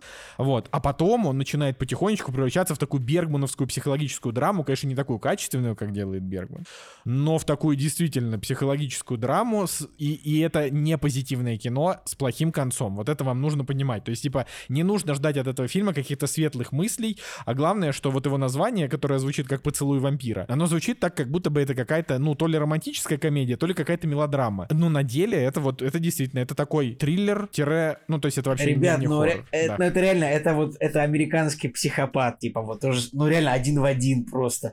Человек ходит в офис, у него начинаются психологические проблемы, мы не понимаем, были ли какие-то убийства или не были. Он вот просто, ну, реально, просто, ну, похоже очень сильно, типа, вот, то есть, э, офисы, бары, рестораны, психологические расстройства, ну, вот, то есть, ну, ну, ну, ну с вампиризмом чуть-чуть. Американский психопат, он очень много, во-первых, концентрируется как бы на вот этом богатом образе жизни, как бы о том, что вот там есть вот эта гениальная сцена, хотя мне не нравится американский психопат, еще Где они визитки пок- где они визитки визитки, показывают. показывают. Да, вот это реально крутая сцена. Ну нет, тут, тут, тут, тут тоже как бы вот есть этот, э, типа этот вот показывает эти корпоративные человек, когда они сидят типа вот у, у директора и стебутся над тем, что он э, бежа, он типа загна- заг- загнал эту девушку, как бы ну вот показывает их сущность этих людей, ну то есть. Есть такое, да. Но э, никто и не говорит, что это не похожий фильм. То есть он даже есть вот на кинопоиске в похожих. Он Да. правда похож. Просто вот, и причем мне, меня просто удивило, насколько сильно похоже именно вот по тому, как герои себя ведут в чем-то, как вот, как вот выстроено повествование. Ну, в общем, Да, ну вот я просто, да, я, я, я как бы я закончил. Я просто потому что вот по итогу мне фильм понравился. Я считаю, что это типа фильм на 7,5, не на 6,3. Потому что, ну, а опять же говорю, возможно, он попал мне как-то вот в такое мое душевное состояние, но как бы я действительно его считал как фильм об таком вот тяжелом одиночестве. Единственное, что можно ему предъявить, ну ладно, не единственное, одно из таких наиважнейших, это то, что мне как будто бы до конца непонятно, а почему? Если в американском психопате там идет такая центричность на деньги и, опять же, образ жизни таких вот миллиардеров, там правда вот об этом. Этот фильм, он не о карьере. Тут скорее о том, что у чувака как бы вроде все нормально в жизни, и как бы ему, в принципе, и с женщинами ему везет, ну, в том плане, что там ходит в бары, они на него там падки,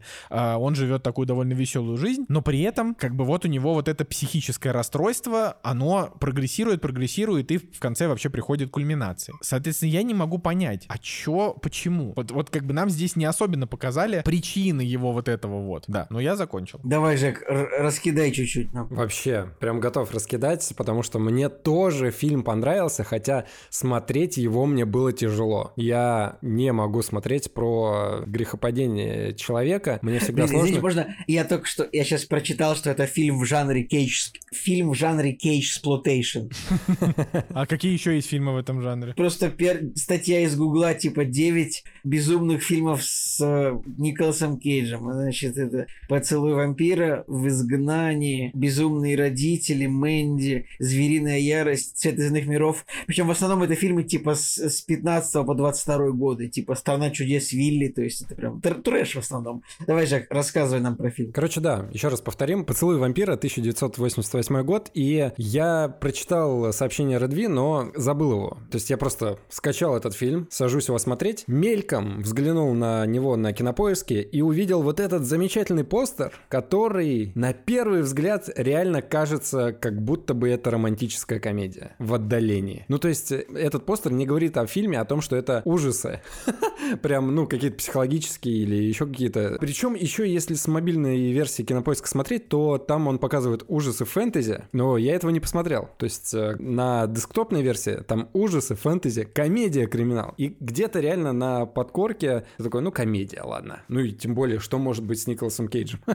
А, да, начинаю смотреть, и первые 30 минут я такой, йоу, а где смеяться? Все очень э, достаточно серьезно. Нет, над игрой Кейджа в его вот этой эксцентричной манере, в его вот этом драйве, когда он вырывается из дома, что-то кричит, когда летучая мышь врывается к нему в квартиру, именно от игры и от э, вида персонажа проскакивает улыбка. Ну, то есть, ну да, закадрил какую-то девчулю Николас Кейдж. Он э, достаточно смешно в этом смотрится. Потом ты смотришь на реально ход сцену, э, любовную, постельную вот эту сцену, ну и просто внутри как-то забавно, потому что, ну, как бы, ну, какой-то неказистый Николас Кейдж.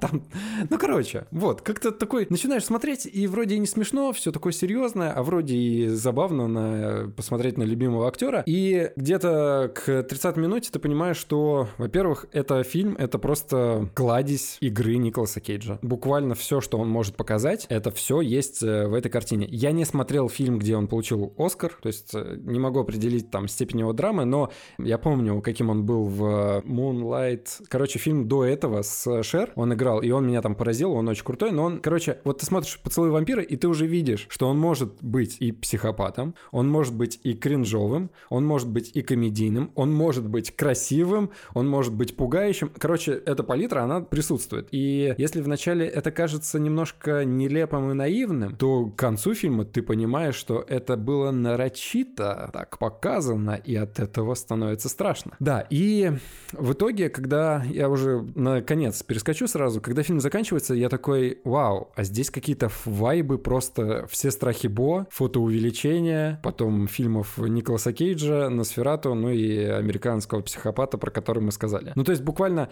все страхи Бо, которые мы посмотрели, я такой, ну, как-то вот прям очень похоже. Вот это парадная, да, в которую он врывается, какие-то странные мимы, которые у парадной его тусуют, и мимы вообще, это просто, мне кажется, какая-то отсылка к фотоувеличению, потому что это именно тот э, прием, с помощью которого, мне кажется, хотели показать э, нереальность э, происходящего. Вот как в фотоувеличении, но там это все более серьезно, так и здесь. Ну, то есть просто показали мимов, и это такой прием. Это как уронить апельсин, предвестник смерти. Так и с мимами, как бы предвестник, показатель просто вот нереальности какой-то вот вымышленности происходящего. И это прикольно. То есть до самого конца кажется, что действительно вампирская тематика, вампирская вот эта тема, но с каждой новой минутой закрадывается ощущение, что чувак просто поехал кукухой. И здесь я соглашусь с Николаем, и для меня это было вот прям такое яркое ощущение того, что это не просто вампирский фильм, а это фильм из того разряда, который говорит, а ты сам думай. Он не дает четкого понимания, это действительно вампир его соблазнил и сделал его рабом, либо чувак просто поехал кукухой, не знаю, из-за того, что у него летучая мышь в квартиру залетела. Ну, короче, вот, э, вот эта вот трансформация персонажа по всему хронометражу, она, конечно, очень интересная, она пугающая, даже интересная. И когда происходит финал трагичный, от которого не по себе, от которого даже не грустно, а просто как бы хреново, у меня есть объяснение. Это не просто персонаж, с которым что-то произошло, а это именно расплата за его действия. То есть э, вот этот момент, э, я бы даже, наверное, телесеть фильм вспомнил, когда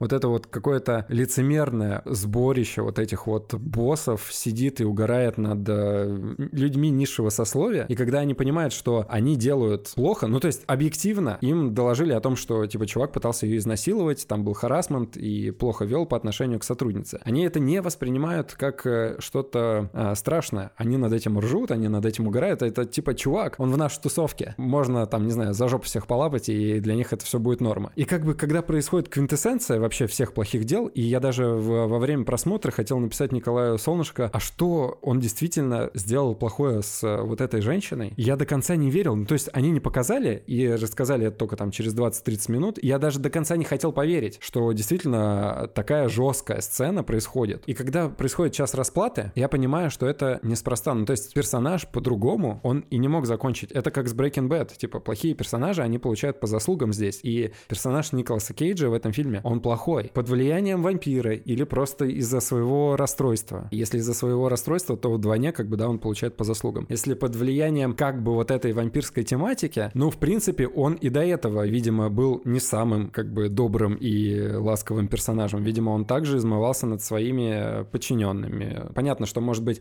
не такая степень карания должна быть у персонажа, но, в общем, так или иначе, я думаю, что финал закономерен, и из-за того, что он грустный, ну да, это вот просто как бы такая сторона Breaking Bad. Я такие же вайбы почувствовал, когда ты посмотрел, и просто остался у разбитого корыта, но как бы так и должно быть. Поэтому фильм, он крутой, он и неоднозначный, он как бы и говорит о харасменте, унижении и разрушении, он подводит черту, что так делать нельзя, и к тому же он еще показывает нам Николаса Кейджа с разных сторон. Типа, чувак реально в этом фильме заживо съел огромного таракана на камеру. Там в этом э, фильме есть момент, где он ловит голубя, чтобы высосать из него кровь. И я такой, нет, Николас Кейдж, подожди, не надо. на камеру есть голуби в реале. Да, мы не, не, мы не знаем точно, может быть, он и съел голубя в реале. Да, а я просто почему про это говорю, потому что я знаю, что для другого фильма у него, короче, персонаж был без зуба. И чувак, типа, просто перед кастингом или во время уже съемок фильма просто пошел в толкан, вырвал себе зуб, чтобы смотреться в кадре реалистичнее. Я, наверное, такой подход не практикую, но в умеренных дозах, не знаю, где вот эта вот грань, вырывание зуба, съесть таракана, и, может быть, на этом и стоит закончить, но, видимо, Николас Кейдж на этом как бы остановился, дальше не пошел. Но все равно это выглядит безумно. И, с одной стороны, ты такой преклоняешься перед актером, потому что, может быть, у него не самые выдающиеся актерские таланты, но то, что он творит на экране, это, конечно, дорогого стоит от этого и получаешь удовольствие, и как бы кринжишь в тот же самый момент. Ну, короче, Николас Кейдж, он культовый не просто так. Он культовый, да. потому что он как бы это заслужил каким-то определенным, да. Блин, ну я тоже скажу, что мне сначала фильм показался совсем странненьким. И как бы, но с того момента, как, как наш герой прям принялся жестко преследовать, значит, секретаршу, вот где-то в моменте, когда, э, ну, короче, вот я прямо запереживал за нее, ну, то есть, потому что у меня как-то сам герой меня не сильно вызывал, скажем, сочувствие, но потом, я немножко, потом, потом фильм я проникся, э, и, конечно, ну, ну, ну, это не фильм на 6,1, правда, это все-таки где-то 6,8, но, да, зрителю фильм не очень понятен, конечно же, потому что, ну, моментов, моментов странных, как бы... Слушай, ну, у него в начале хаотичное повествование, я не мог вначале уловить хронологию событий, когда он говорит с э, психологом, потом вот девочка, с которой он встречается, потом вот следующая тоже темнокожая девочка, и я даже на паузу поставил, чтобы, так, это тот же или другой персонаж, и, в общем, э, он реально немножко хаотичный в начале, и от этого тяжело его воспринимать. Но вот э, еще касательно вот этой вот этого персонажа, секретарь, не секретарша, а помощницы, да, там младшей помощницы, младшего сотрудника вот этого издательства. Блин, насколько же еще важную деталь они показали. Для меня в какой-то момент, когда я подумал, ну блин, ну что-то, ну вот эта вот линия с секретаршей этой, с помощницей, ну она какая-то вот ни к селу, ни к городу. Но потом, когда показали семью и вот это вот безразличие, тотальное безразличие где-то вот э, у коллег, безразличие у начальников, когда они просто сидят и ржут над этой ситуацией, и безразличие в семье, когда мать говорит дочери о том, что типа, слышь, ты хлебало завали и иди на работу, не хрен притворяться, что тебе плохо. Когда она приезжает к брату и говорит о том, что там чувак странный, ну то есть нормальный, наверное, какой-то адекватный человек, он бы спохватился, спросил бы, что как, да, и воспрепятствовал вот этой вот ситуации. Здесь же она просит дать ему патроны, что как бы кажется таким триггером, что реально что-то не то происходит. И всем пофигу. Таксисту пофигу, брату пофигу, матери пофигу, коллегам пофигу, боссам пофигу. И вот это вот тотальное безразличие, оно является тем моментом, когда перерастает вот этот э, фильм в категорию чего-то поглубже. И когда происходит трагичное и печальное, и когда уже постфактум люди срываются и пытаются решить проблемы, и ты понимаешь, что ага, а вот э, какое-то обличие, да, происходит в этом фильме, что на самом деле нужно было как-то по-другому поступать. Ну ладно, это я вот про морализаторскую какую-то часть думаю этого фильма, но есть еще и прикольное. я вспомнил момент, где уже под самый конец, где полностью съехала кукуха у персонажей, и он как бы идет, э, общается с э, психологом. Ну, мне кажется, это гениально. Но это просто гениально. Вот этот микс э, как бы представления, что у него происходит в голове и что происходит в действительности, ну это прям супер круто. Помните фильм «Отец», где, значит, персонаж потерял память и у него вот эти вот флешбеки, он не понимал, где реальное, где что-то странное происходит. Здесь вот такого же уровня накал событий. ну, я не знаю, я прям поаплодировал в конце, поставил восьмерочку этому фильму, он мне понравился, да, но его тяжело смотреть. Ну что, я думаю, что мы можем закончить наш сегодняшний подкаст на этом. Ну, действительно, это было неожиданно, так вот скажу. Во-первых, вообще это такой подкаст неожиданности. Неожиданно, что я раскритиковал «Хоббита», неожиданно, что вам понравился какой-то «Форсаж», неожиданно, что нам понравился понравился фильм с рейтингом 6,3. Да. Да, если бы мы могли озаглавливать подкаст каждую неделю, это был бы неожиданный подкаст. Ну так ты назови его в Телеграме, когда будешь э, постить. Я постараюсь не забыть. Ладно, все. Прощаемся, господа. Давайте, бандиты. С вами был Николай Цугулиев. Евгений Москвин. И Николай Солнышко. Всем пока, до следующей недели. Кактус.